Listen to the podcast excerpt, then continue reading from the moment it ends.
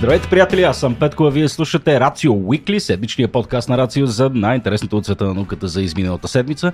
Някои от вас слушат, други ни гледат. Днес Никола, Никола, добър ден, между другото. Здрасти, Петко. Радвам се да видя. И аз също. Постриган и хубав, Но. обновен, чисто нов. а, тъй, както казах, някои ни гледат Никола и а, не както обикновено на запис, тъй като ние обикновено така подхождаме, а, а в момента даже и на живо. Да, в духа на експерименталния ни характер сме се отдали на един спонтанен експеримент да участваме в такъв лайв стрим, както А, се вика. Лайвстрим, който а, не просто е, е така много готин по съдържание, но а и страхотен като идея. Това е така наречената инициатива Good Game на нашите приятели от TDV Studio, които правят колко часов стриминг? Мисля, че е 168 часа. 172 часа стриминг. Това, Чудовищно. Петко, ние можем ли го? Не можем никога да го направим. Ставро ще Стига стане. да осигуриш съдържанието. Да, с Ставро ще стане. стане. Да, да, с Ставро ще се получи. А, инициативата е страхотна, така че за нас е истинска привилегия да сме а, част от този лайвстрим в момента.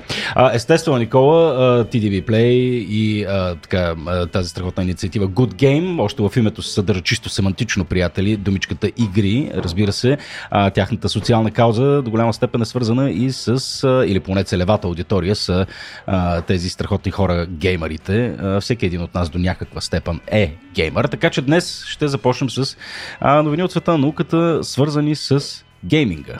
Нали така, Никол? Да, Петко. Какво правим днес? С оглед на това ти как се идентифицираш? Смисъл, идентифицираш ли се като геймър? Вече не, вече не, тъй като... Ма какво аз- значи вече не? Смисъл, Еми, вече геймър не. винаги... Не, а, не, не става дума за това, но от гледна точка на това, каква роля са изиграли компютърните или видеоигрите в твоето развитие като характер?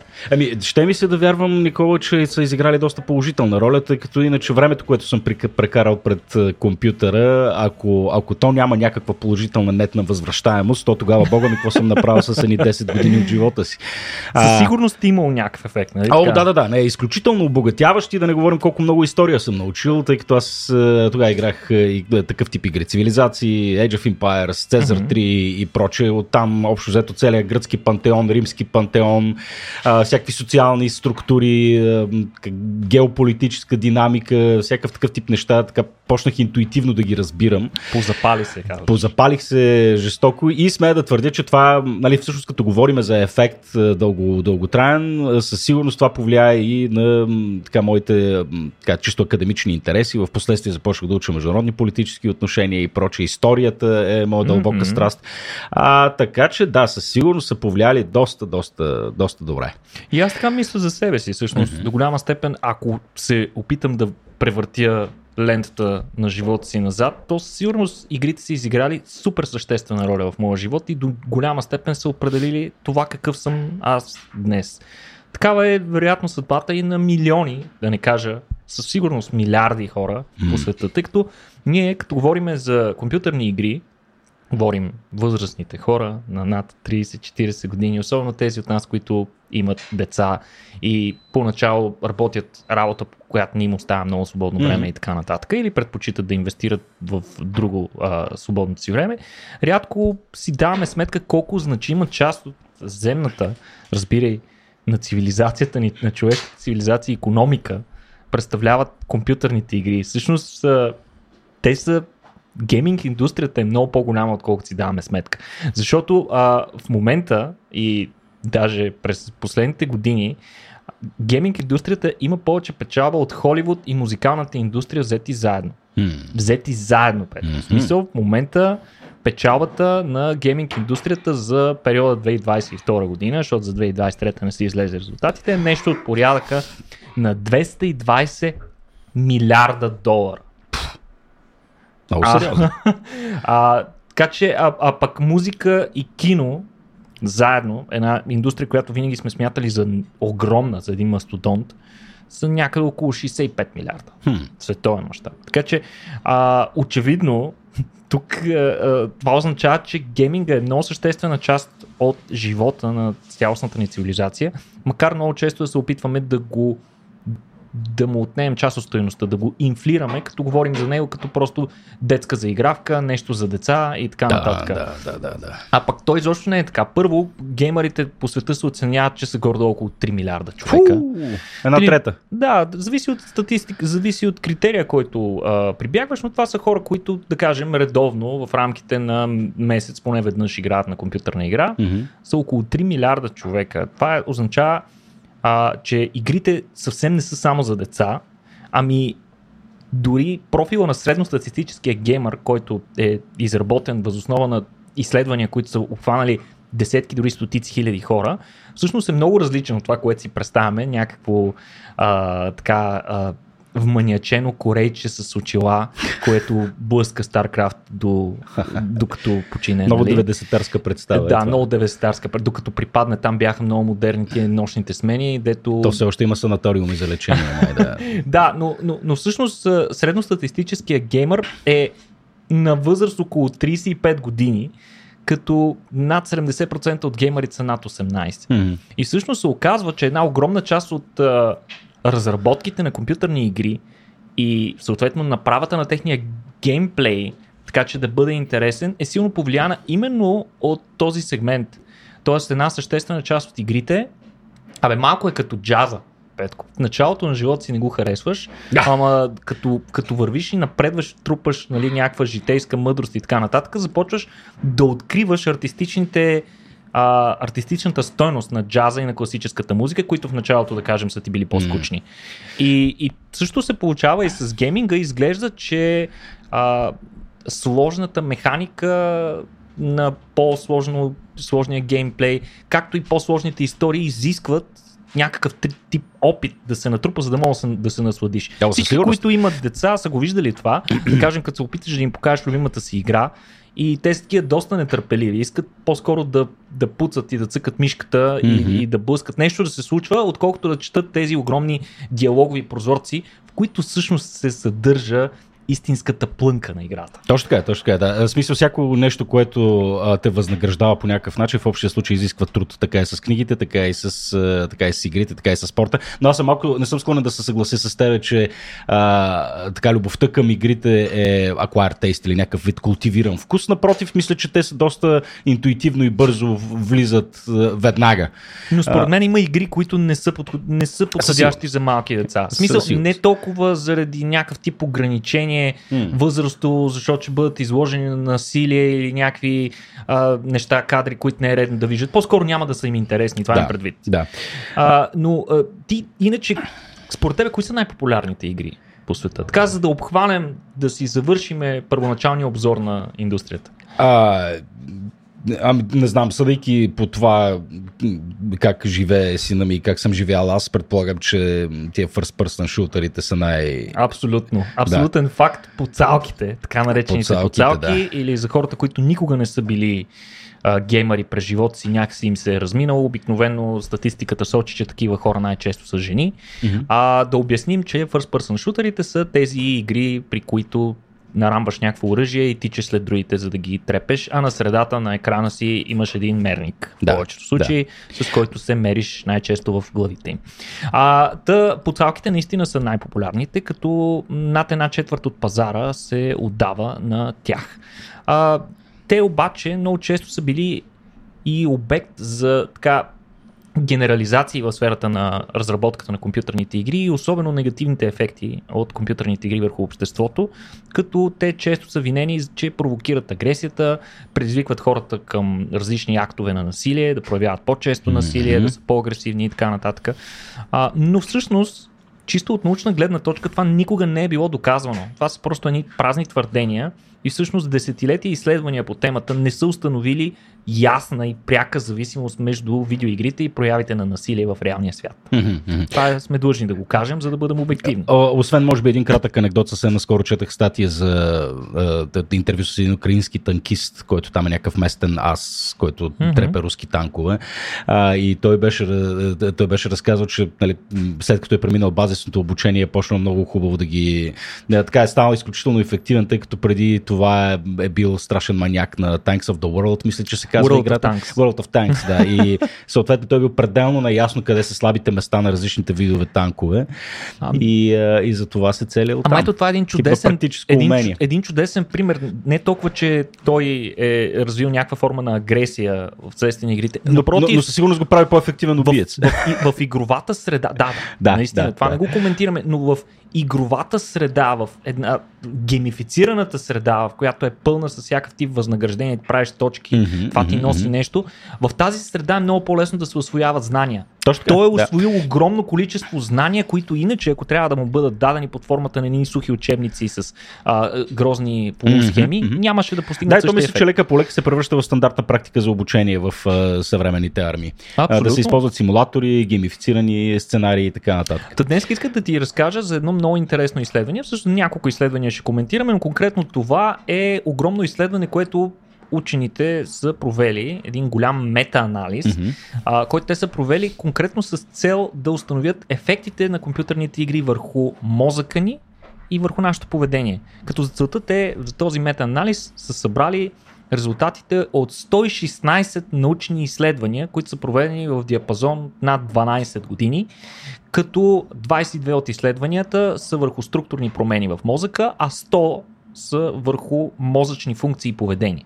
Е, това е страхотна тема, Никола. Просто да, това е важният разговор, който трябва да се проведе, а, тъй като аз трябва да ти кажа, че аз като родител много съм изкушен да поставям някакви разумни ограничения върху, върху това колко, колко време играят децата ми. А, като даже мисля че, мисля, че малко прекалявам. И макар и да съм наясно с повечето от нещата, които вероятно ще кажеш по-надолу, въпреки това ми е тегаво, като го видя, че цъка повече от един час. Един Нали, час ли има ограничението? Толкова му е макс, да. Мале, добре, Три, добре. три пъти седмично на всичкото отгоре. Ужасна история, да.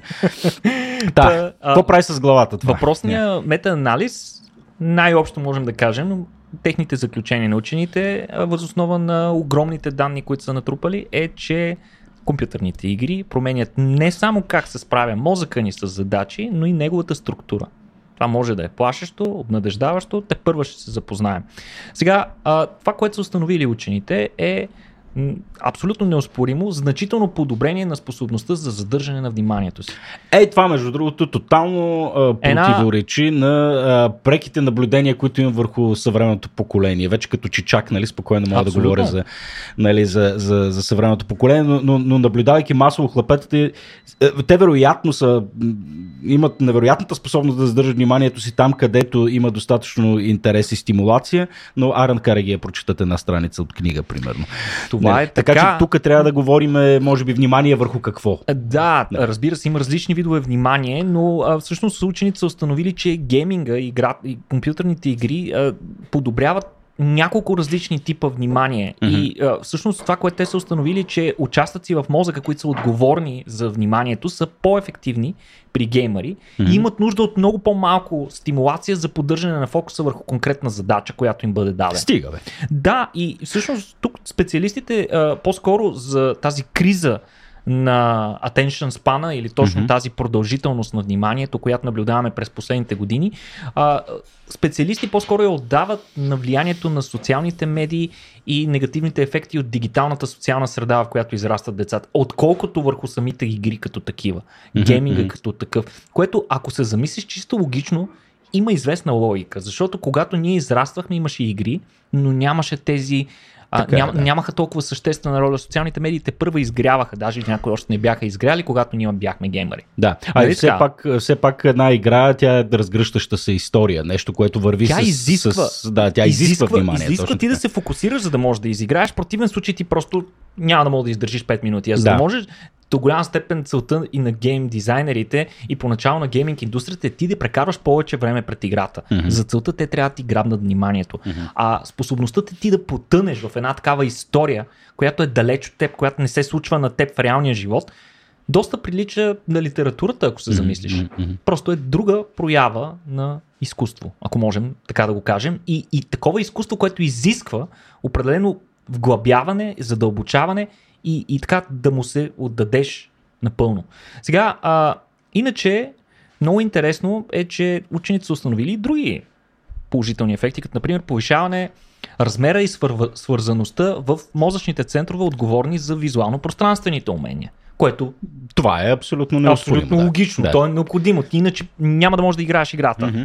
А, тоест, а, това, тези визуално-пространствени умения представляват способността ни ние да разпознаваме а, пространствените връзки между обектите. Мгм. Да знаеш, че когато дадени обекти са разположени по един начин, кое е перспектива, кой е разположен спрямо кого по друг начин и, и, и да можеш да изчисляваш траекторията на обекта, който ти управляваш, дали е героят ти или някакъв а, стилизиран елемент, примерно космическо корабче и така нататък. Да. А, иначе има много сериозен, това е много голям проблем в процеса по научно изследване на гейминга. Гейминга, както споменахме, той не е прецедент, а е много сериозен световен феномен на ниво човешка раса. То е човешка милиарда. култура. Да. На ниво човешка култура, точно Да. така. А, и въпреки това, начинът по който се провеждат а, научните изследвания по тази тема е доста, как да го кажем, доста преднамерен и с много сериозен тип а, дискриминация, не, ми да го кажем предварително. Байас. Байас, да, предварителна нагласа.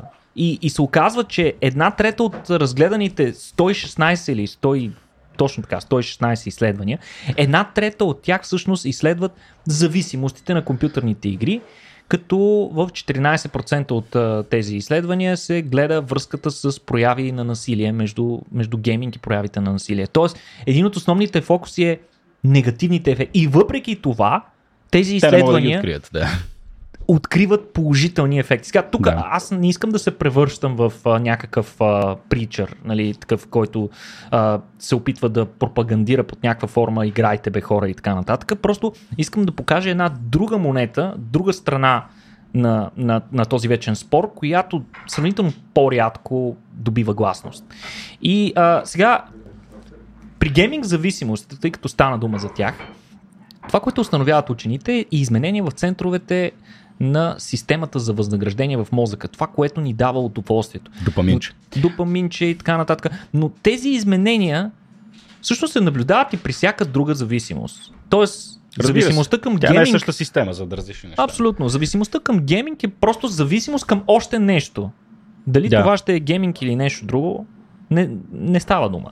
А, много случаи учените смятат, че хората, които развиват подобна зависимост, вече са били предразположени към развитие на някаква зависимост. Мгм. Обикновено това е свързано с различни психофеномени, като травмиращи преживявания, стрес и така нататък. И те всъщност, по-скоро това, което специалисти по зависимости смятат е, че хората, които страдат от такива зависимости, намират, намират а, утеха, намират някакъв тип убежище в компютърните игри и тази различна реалност, която те предоставят. Да, и ако не са игрите, ще е нещо друго. Точно така. В същия момент обаче, различни видове ментални игри и онлайн приложения, като например Судоко, кръстословици и така нататък, често претендират, че могат да подобрят значително симптомите а, на когнитивна дегенерация, която се наблюдава при деменция и невродегенеративни заболявания. Кажи ми сега, че судокото е безполезно.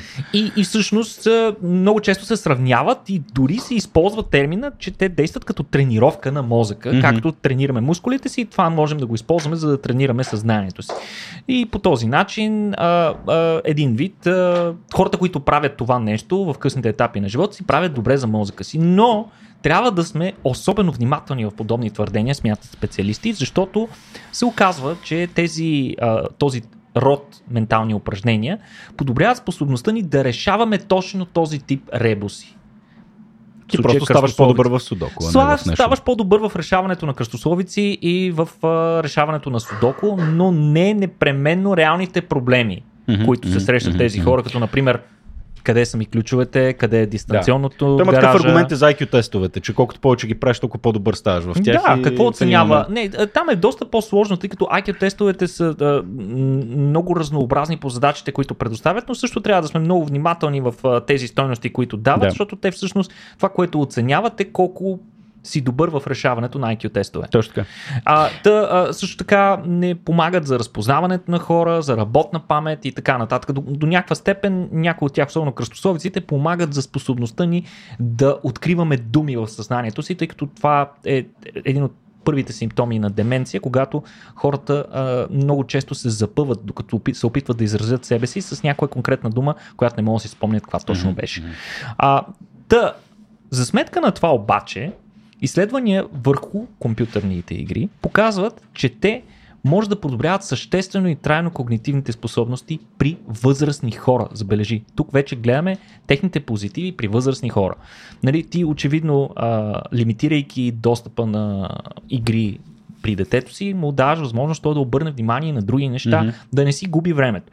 Но се оказва, че при възрастните инвестицията на време в гейминг може да е не просто няма да не е негативна, ами направо може да си е полезна. Трябва за... купа PlayStation на баща ми, примерно. Примерно. Това Да. е една страхотна инвестиция, М. ако трябва да се замислиш.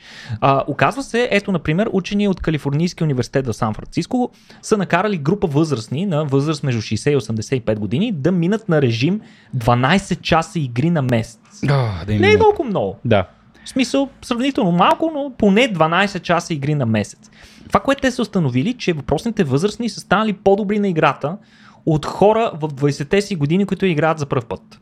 Така че, а, според тях, това до някаква степен показва, че дори лек режим на а, така, режим, буквално мгм. тренировка на, на гейминг, помагат за компенсиране на трайни когнитивни изоставания, които се наблюдават с възрастта. А, като те наблюдават и редица други неща, които са директно а, референтни за нуждите в живота им. Тоест, те не стават просто само добри в начина, по който играят на играта, ами при тях се наблюдава и подобряване на работната памет и поддържането на вниманието, като ефектът трае поне 6 месеца след това. Хм, смятай.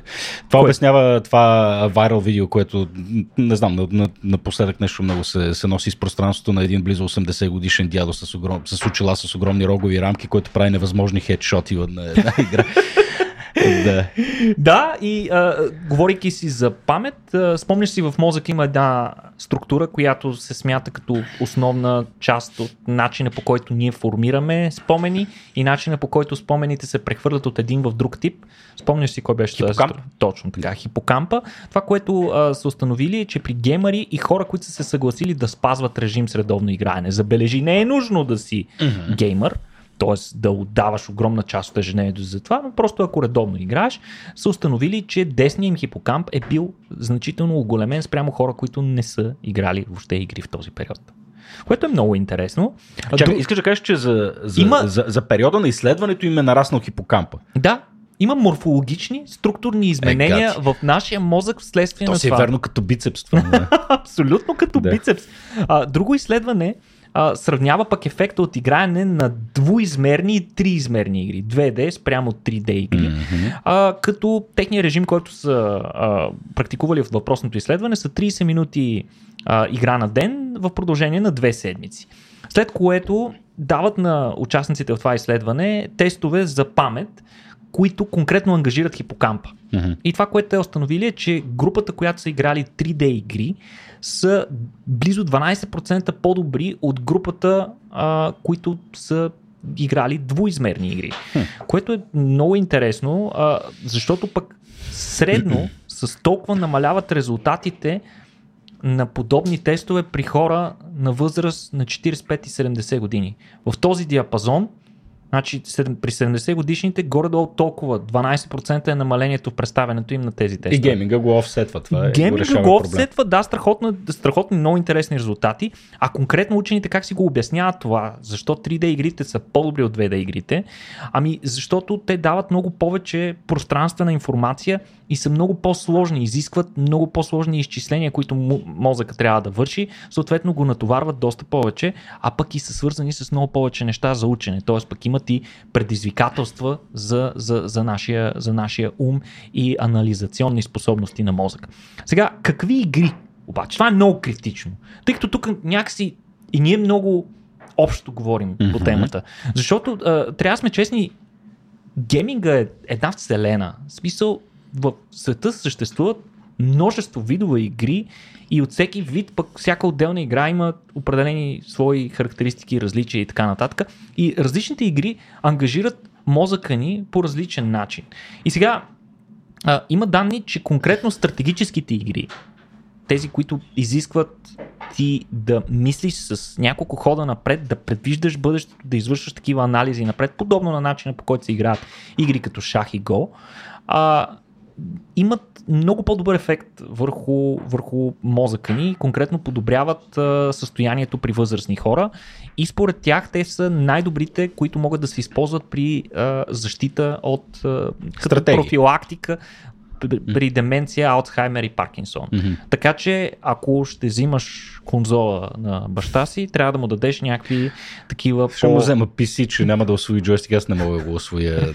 Да, нещо, което му е познато, разбира се. Самия факт, че го нареках джойстик, между другото, е достатъчно показателен, че съм много изостанал. Иначе, а, нещо, което е модерно в последните години и започва да добива все повече а, гласност и, и става все по-популярно са така наречените терапевтични игри. Я.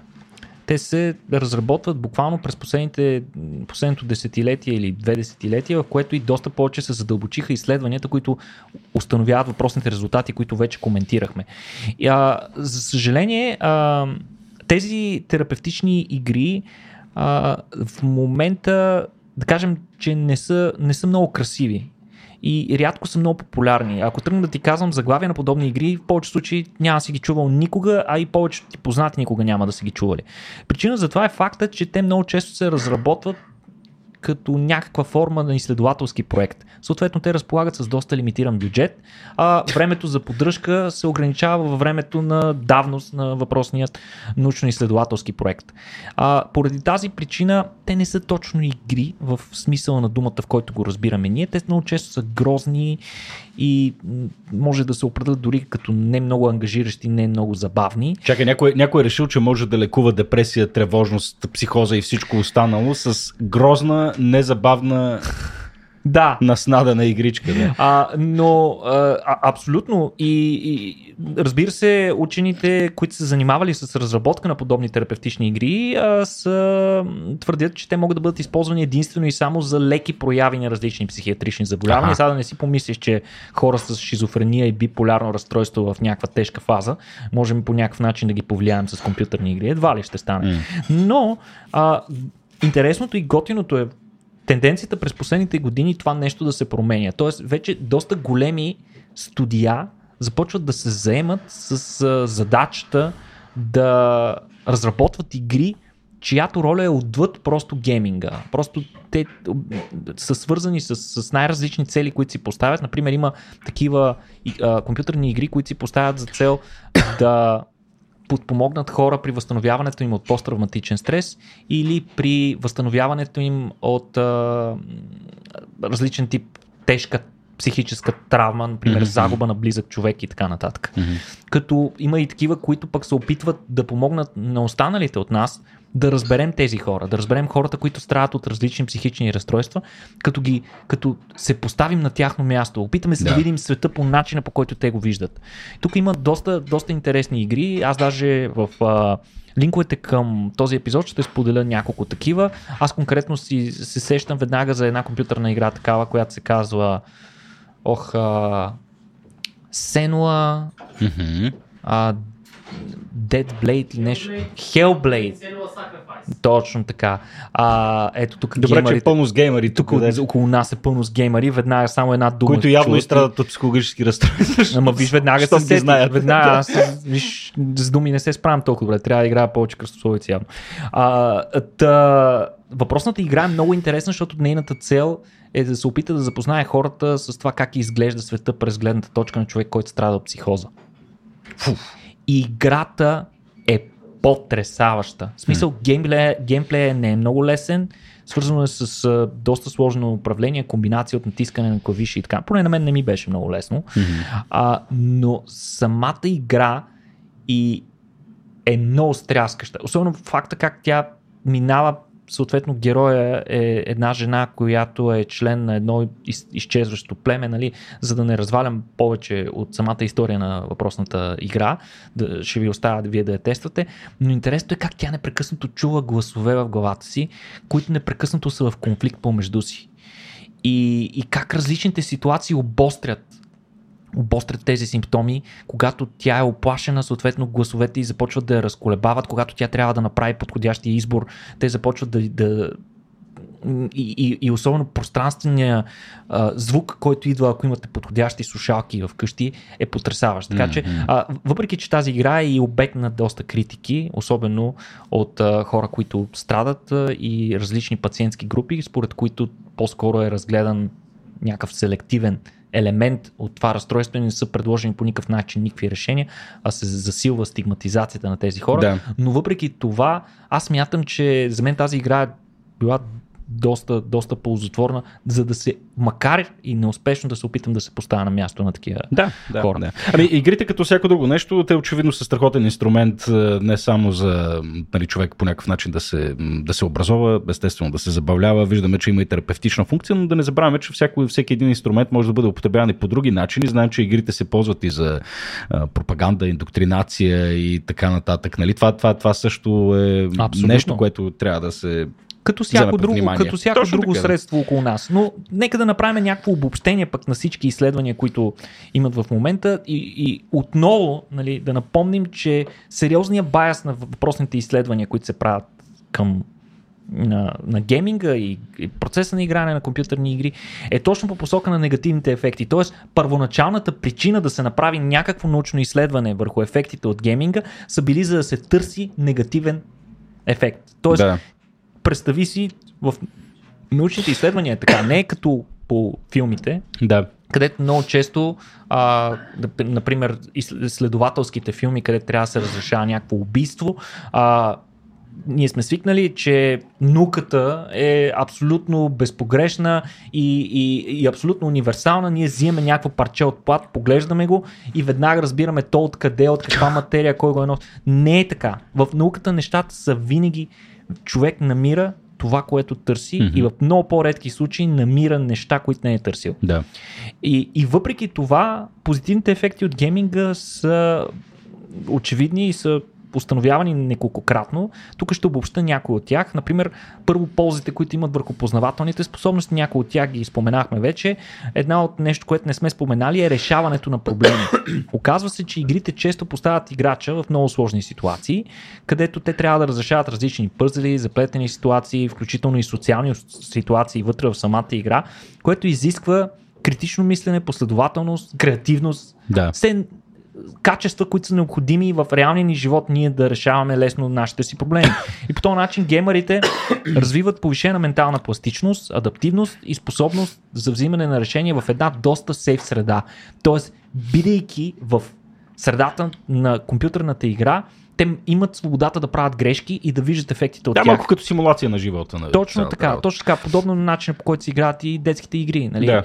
А, голяма степен много от тях а, имитират предизвикателствата, на които сме били поставени в древността. Гоненицата, например. Да. А, пространствено ориентиране. Оказва се, че особено триизмерните игри развиват много способността ни да се ориентираме в пространството и много по-успешно да се справяме с различни ментални упражнения, като въртене на предмети на ум, четене и ориентиране по карти и така нататък.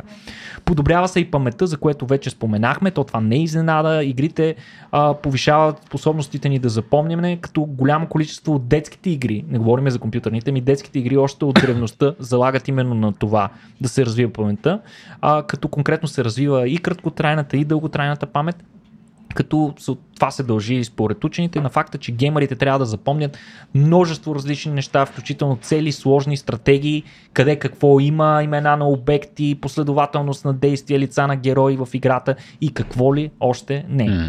Психологическите ползи. Понижаването на стреса. Това е може би една от основните. Затова хората... Освен ако играта не е стресираща. Да, между другото, та, а, Има такива, дето са Hell- побърквали. Hell- Hell's Blade е Да, доста да, да. натоварваща игра. Тъй като я споменахме, а, малко ми е трудно да прекарам повече време на нея и обикновено Да, сънувам кошмари. Ама това, то е различно. Игрите, както всичко останало, влияят различно на различните хора. Та, а, раз, оказва се, че игрите имат способността да те разсеят, като те потопят в напълно различен свят от този ежедневието ти, което ти дава възможност ти да избягаш от ежедневните си проблеми и това ти помага да релаксираш. Нещо като своеобразна асистирана медитация. Да. А, социалните интеракции Игрите с много играчи, така наречените мултиплеер игри, създават пък условия за взаимодействие и работа в екип, които често се изразяват в псовни и закани за физическа и всякакъв тип, друг тип саморазправа, но пък много често а, водят и до това виртуалните взаимоотношения да прераснат в реални приятелства. Много, предполагам, че и много от хората, които в момента ни слушат, могат да се сетят за един техен близък приятел, с който всъщност са изградили отношенията си на първите етапи поне, под формата на такова гейминг приятелство, Да. в което са си партнирали по някаква игра. Също така мотивация и постижение. За мотивацията споменахме а, вградените възнаграждения в игрите, които са много по а, изобилни, отколкото в реалния живот, а, ни носят много повече удовле- удовлетворение, което според учените имам възможност да подобри мотивацията и усещането за смисъл в хората, които се забавляват по този начин и да стимулира тяхното постоянство и решителност в реалния живот. Друго е контрол и осъзнаване на емоциите. Съществена част от съзряването на човек. Това е, може би, най-важната част от първите 20 и няколко години от живота ни. Ние да успеем тази, този фронтален, тази мозъчна кора, която е обрасла по-първичните части от мозъка ни, да добие необходимата сила, за да контролира животното. Да. Или, иначе казано, да контролира нашите емоции и да ги използва само за позитивни цели. Или супер егото да впрегне егото. Точно така. Да. Та, а, игрите индуцират определен емоционален отговор при различни ситуации. Те са направени така, за да бъдат интересни и ангажират доста емоциите ни, което може и да помага за разбирането на емоциите и оближните хора, особено при деца. А, също развива социални умения и емпатия, тренира се способността да се поставяш на място на другия, което е необходимо при потапянето в играта. Ти дори е необходимо да се вселиш в тялото на протагониста на играта си, за да можеш да я разбереш по-добре. да. А, също така, а, планиране и вземане на решения, вече за решенията говорихме, но конкретно темата за планиране, че в игрите се развива това да планираш нещата с много ходове напред. Игрите ни помагат да намерим смисъл в живота. Това е много тежко фи- фи- философско твърдение, но всъщност, според специалисти, а, не толкова самите игри, не толкова да намерим смисъл от живота в това да играем игри, а по-скоро да ни покажат, че стига да търсим смисъл, той може да бъде намерен в почти всичко около нас и освен това дават повече смисъл на, на повторяемостта, на, на Да. рутината. Да. Дават и такъв смисъл, който да не, да не носи а, да не носи някакъв тип а, ментална умора, нали, а, да ти е скучно и така нататък, а по-скоро да намериш смисъла в това нещо. Колко, Да. колко важно е ти да намериш своя ритъм Мгм. на живот и това да ти носи удоволствие. А, вече игрите се използват за терапия, както споменахме, тези терапевтични игри са един от начините, но всъщност а, доста специалисти, които се занимават а, с а, психотерапия, използват игрите в своята практика, а, като те използват както нали, терапевтични, така и традиционни игри. И а, особено в първите етапи на така наречения бондинг, а, в момента в който а, човека, който е отишъл на терапия, а, трябва да делегира някакво количество доверие на терапевта. А, това как си го, нали, защото така звучи много теоретично, всъщност на практика това представлява, през ти си отидеш на сесия на психотерапевт и вместо да лежиш на кошетката и да споделяш тежки неща с него, Да, да всъщност разцъква двамата, малко. двамата сядате и играете на нещо. Е, това е страхотен Играете и си да. говорите. Да. И, и, и всъщност това доста, доста помага и на терапевта да си, да си върши работата. Физиологични ползи. Координация на движението. Това е излишно да го споменаваме. А, изисква, гейминга изисква много прецизна координация между зрението и движението, иначе няма да си добър на въпросната игра. Съответно, продължителното игране на различни игри подобрява и двигателните ни умения, като геймерите доказано имат по-бързи реакции и по-точен контрол на движенията си. Което е малко странно, имайки предвид, че те предимно движат мишка и пръсти.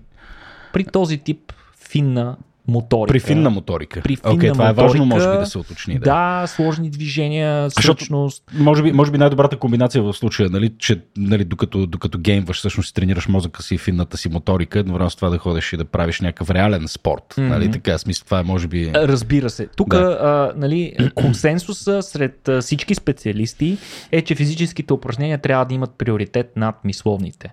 Тъй като физическите упражнения вече имат абсолютно категорично доказан и траен ефект върху здравето не само на тялото ни, Мгм. а и на самия мозък, неговите функции и структура. Така че добрият геймър е нацепения геймър.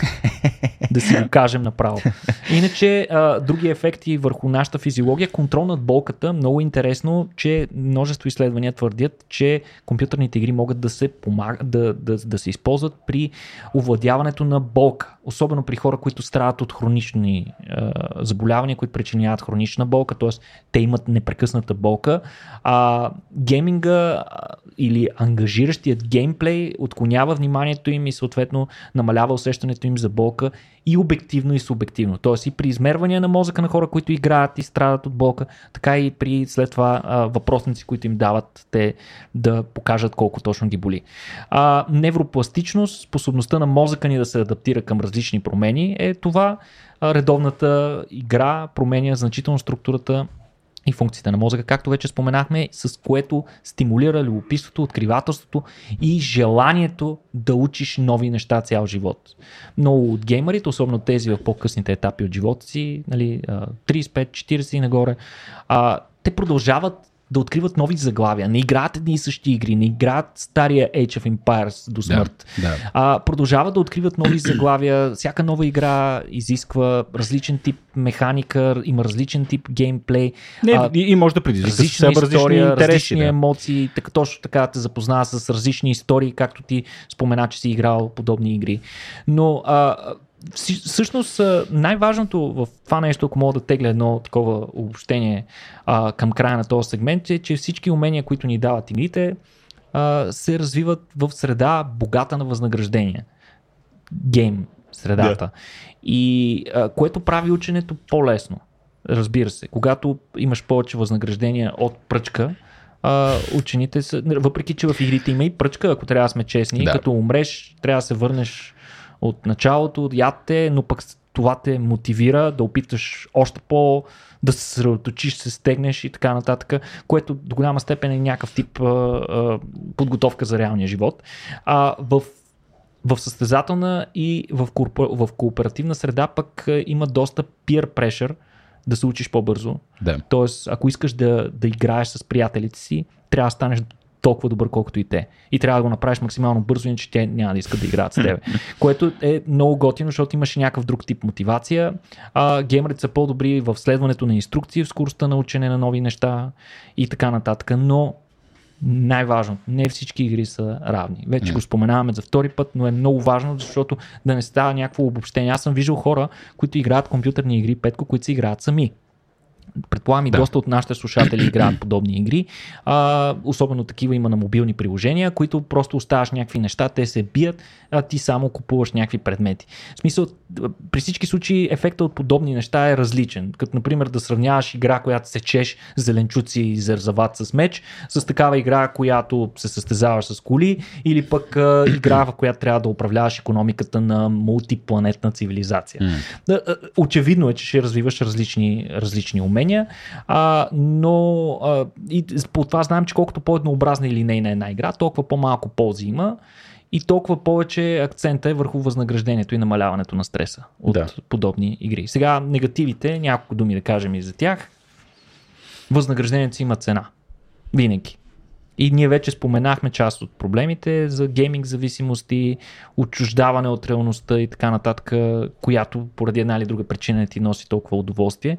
Има негативни ефекти и ние трябва да се опитваме да контролираме достъпа си Като до във всяко нещо. Умерено вси- умереност във всичко трябва. Умереност във всичко. Да. Точно така. Иначе, ако трябва да говорим, ако трябва да сме честни и обективни, което винаги сме се опитвали да го правим в нашето предаване, трябва да споменем, че има и други негативи, специално гейминга. Един от неочакваните, поне за мен, от гледна точка на факта, че не се бях замислял, но всъщност има доста логика, е факта, че компютърните игри се свързват все по-често с увреждане, сериозно увреждане и трайно на слуха.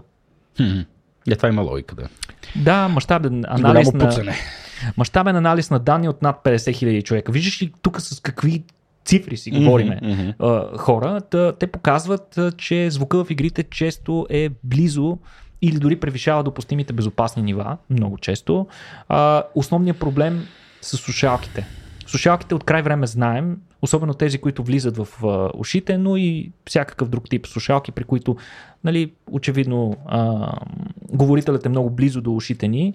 А, това води до а, често използване на слушалки, води до увреждане на слуха. Това се знае от край време и, и то не е необходимо да си геймър за това. Ако слушаш просто музика, ефектът е същия. Трябва да ограничаваме времето, което сме с а, слушалки.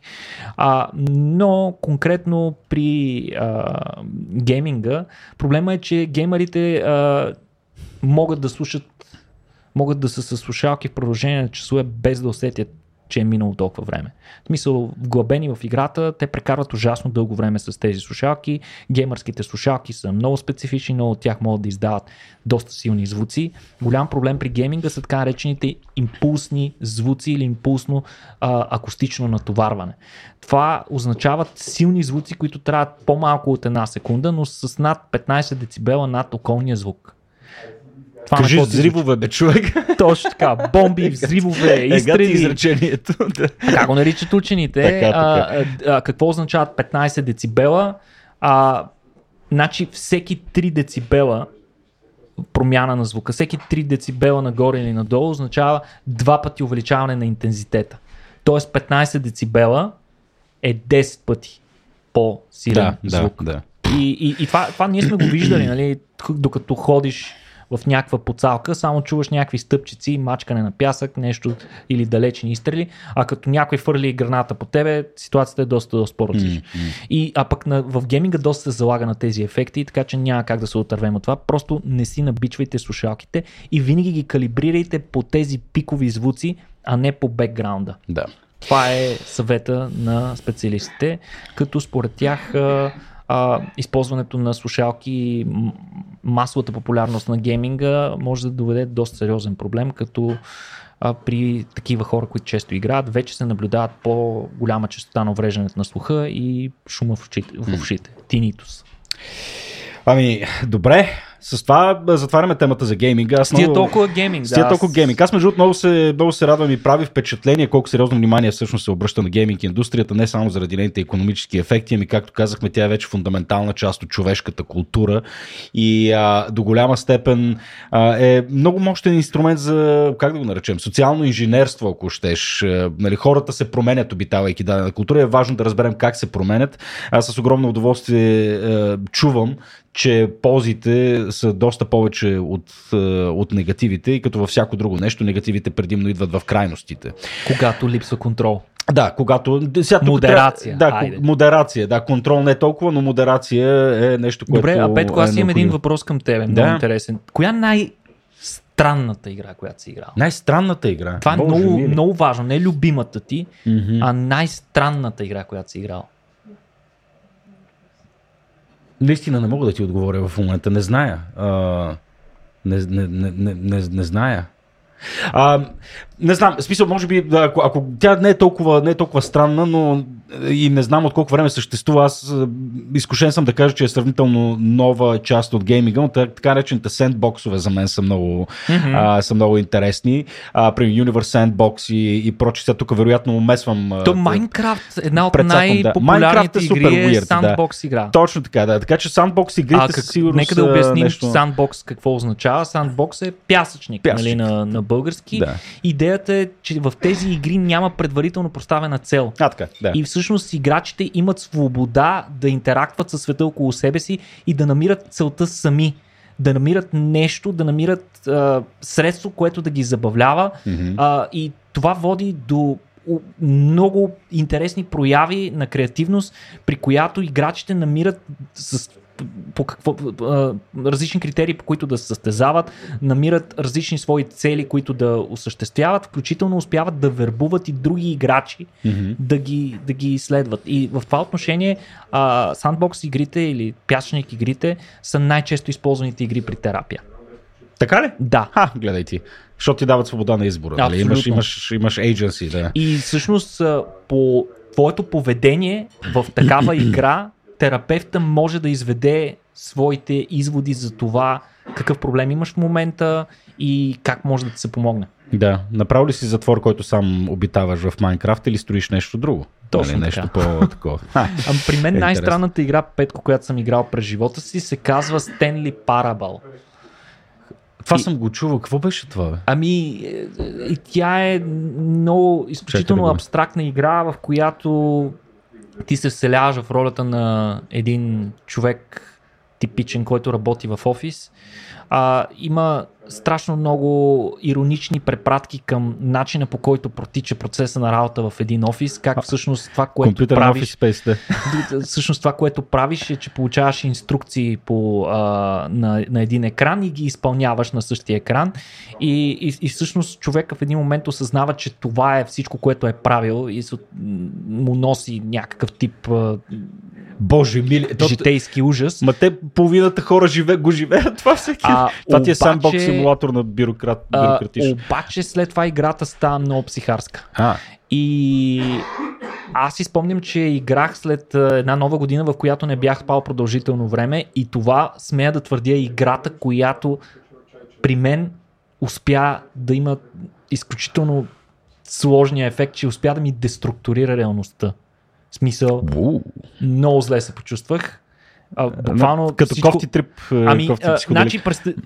единството, което мога да го сравня е филма Матрицата. Просто видях, видях конзолата от, отзад. Беше скандална. Беше, тази игра е скандална. А, а, препоръчвам, няма да разказвам повече историята. Там има един разказвач, който го чуваш непрекъснато. А, поиграйте Стенли си. Парабъл. Стенли Парабъл. А, това е доста грозна на вид игра, но е страшно интересна а, по, особено по множеството различни краища, които може да видите от нея. Ако не ви се играе цялостно, може да изгледате някое YouTube видео.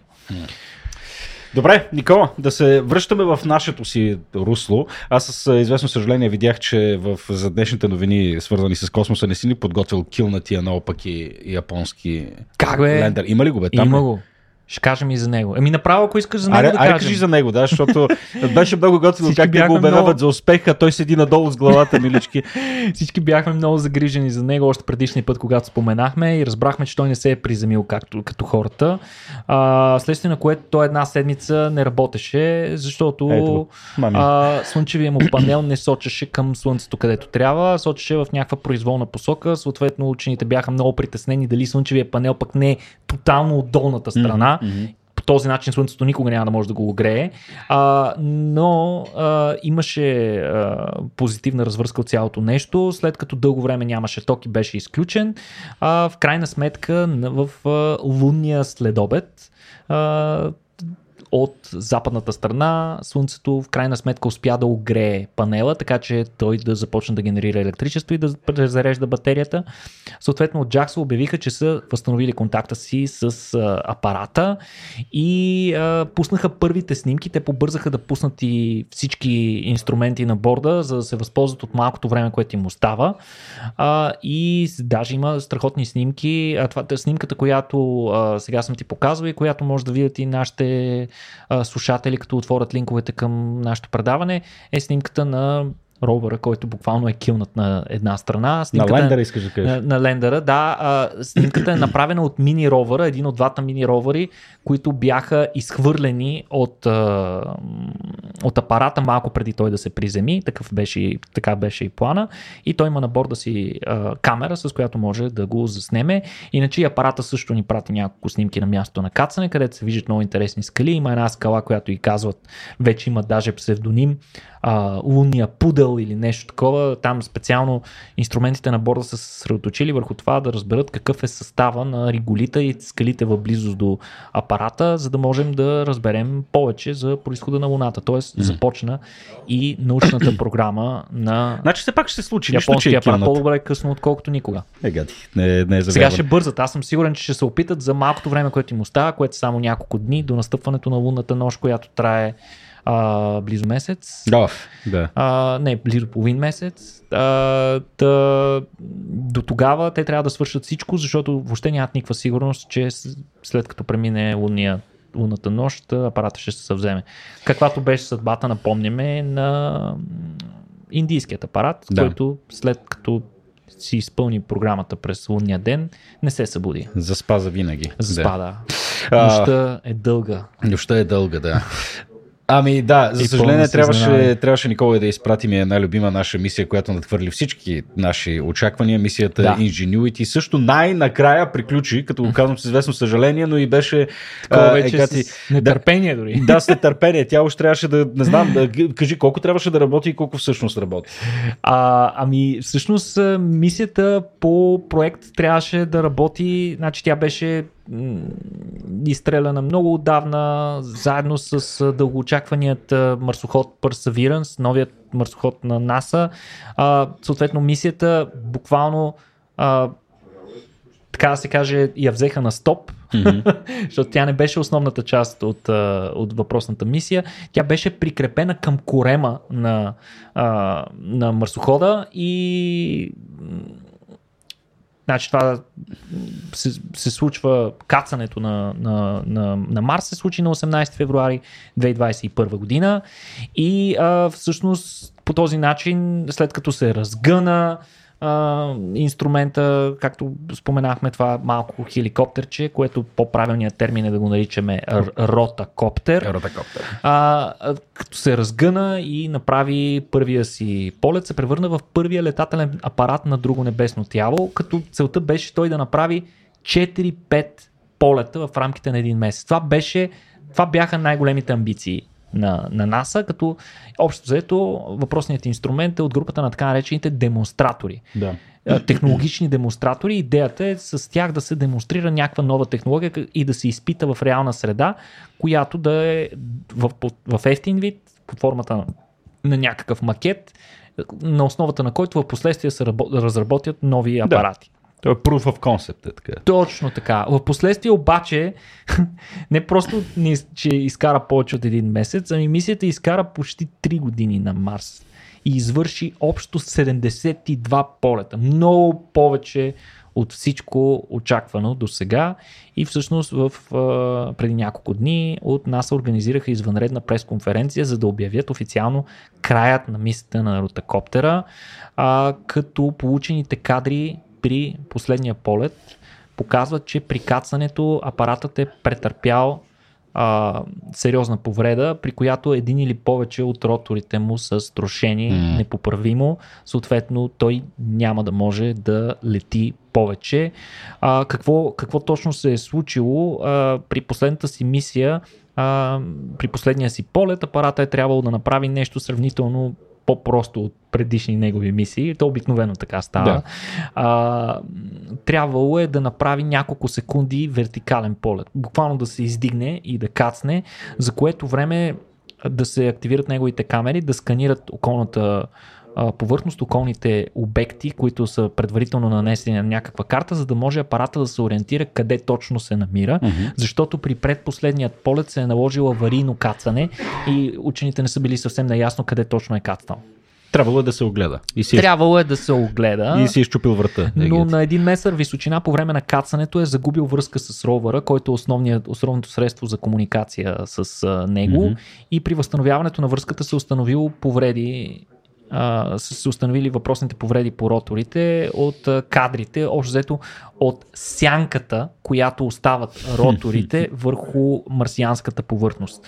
И вероятно апаратът е имал тежко кацане или пък марсианци са смутили да, точно сигнала и, и за това време, за което не е имал сигнал, са отишли и са го начукали с чукчета и камъчета и са го натрошили гадният хеликоптер, който им е пречил да излиза да се, да, излиза да се разхождат. А, иначе доста емоционално сбогуване имаше с апарата. А, редица от хората, от дългогодишните участници в мисията а, се редуваха, за да споделят каква съществена част от живота е имала мисията, колко е помогнала, съответно колко са се привързали към малкото летящо роботче. А, нека напомним, че след приключването на първоначалните тестови полети, а, Ingenuity, ротокоптерчето, доби нова мисия и всъщност неговата мисия беше да изследва терен, който е недостъпен за ровъра или да а, да извършва предварително обследване на телен пред ровъра, за да му помогне да планира по-добре своята траектория, да. когато минава в последствие през същия терен. Така че м- има доста позитиви, доста позитиви и за науката, събра множество данни, картира с невероятна раздарителна способност а, обектите в близост до неговите полети. Не си спомням колко точно километра успя да навърти общо. Мисля, че общото време на полет, което е прекарал във въздуха, беше няколко часа. Не е чак толкова много, но той няма толкова да. материи. А, да очакваме следващият летателен апарат да го видим съвсем скоро, който да отиде на друго небесно тяло, като много вероятно този апарат да е Dragonfly, една от най-дългоочакваните мисии, която трябва да полети в а, Титан, един от най-големите сателити в Слънчевата система, който е сателит на коя планета, Петко? Юпитер. Сатурн. Гла, леле. Да. Изложих се. Добре. А, Dragonfly, между другото, ще е много интересна, интересна мисия, тъй като самия летателен апарат се различава драстично от а, ротокоптерчето, което... Най-малкото е много по-голям. Много голям. 400 нещо килограма. Точно така. Има множество, множество различни перки, но да. пък за сметка на това на него ще му е доста по-лесно да лети в атмосферата на Титан, която е доста близка по атмосферно налягане до нашата. Точно така. Точно така. Ами, добре, Никола, ние вече трябва да приключваме. Отделихме доста време и за гейминг. Приятели, надявам се да ви е било интересно и ако това е било наистина така, може да подкрепите този подкаст по най-различни начини, каквито на вас са ви по-удобни, както намерите за добре. Но стандартният ни метод е да отидете на RACIO.BG на клона черта Support, да си купите тениска, да, да, да, да, да, да, да, да ни дадете някакво месечно дарение. Съответно, може да го направите и през сайта patreon.com на клона черта RACIO.BG.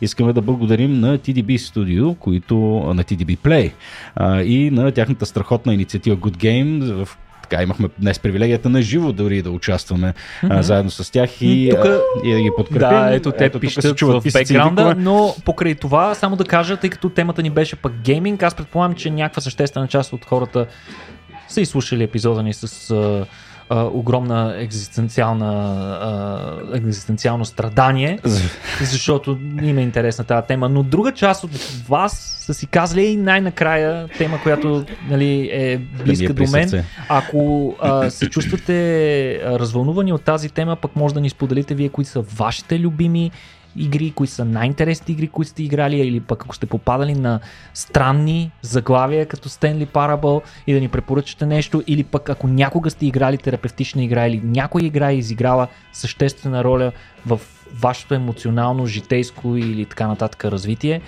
споделете ни, ще ни е много интересно. Да, пишете ни и за това, и за каквото, и за каквото друго ви е на сърце. А, ами това е. Благодаря ви, приятели, и до следващия път. Чао!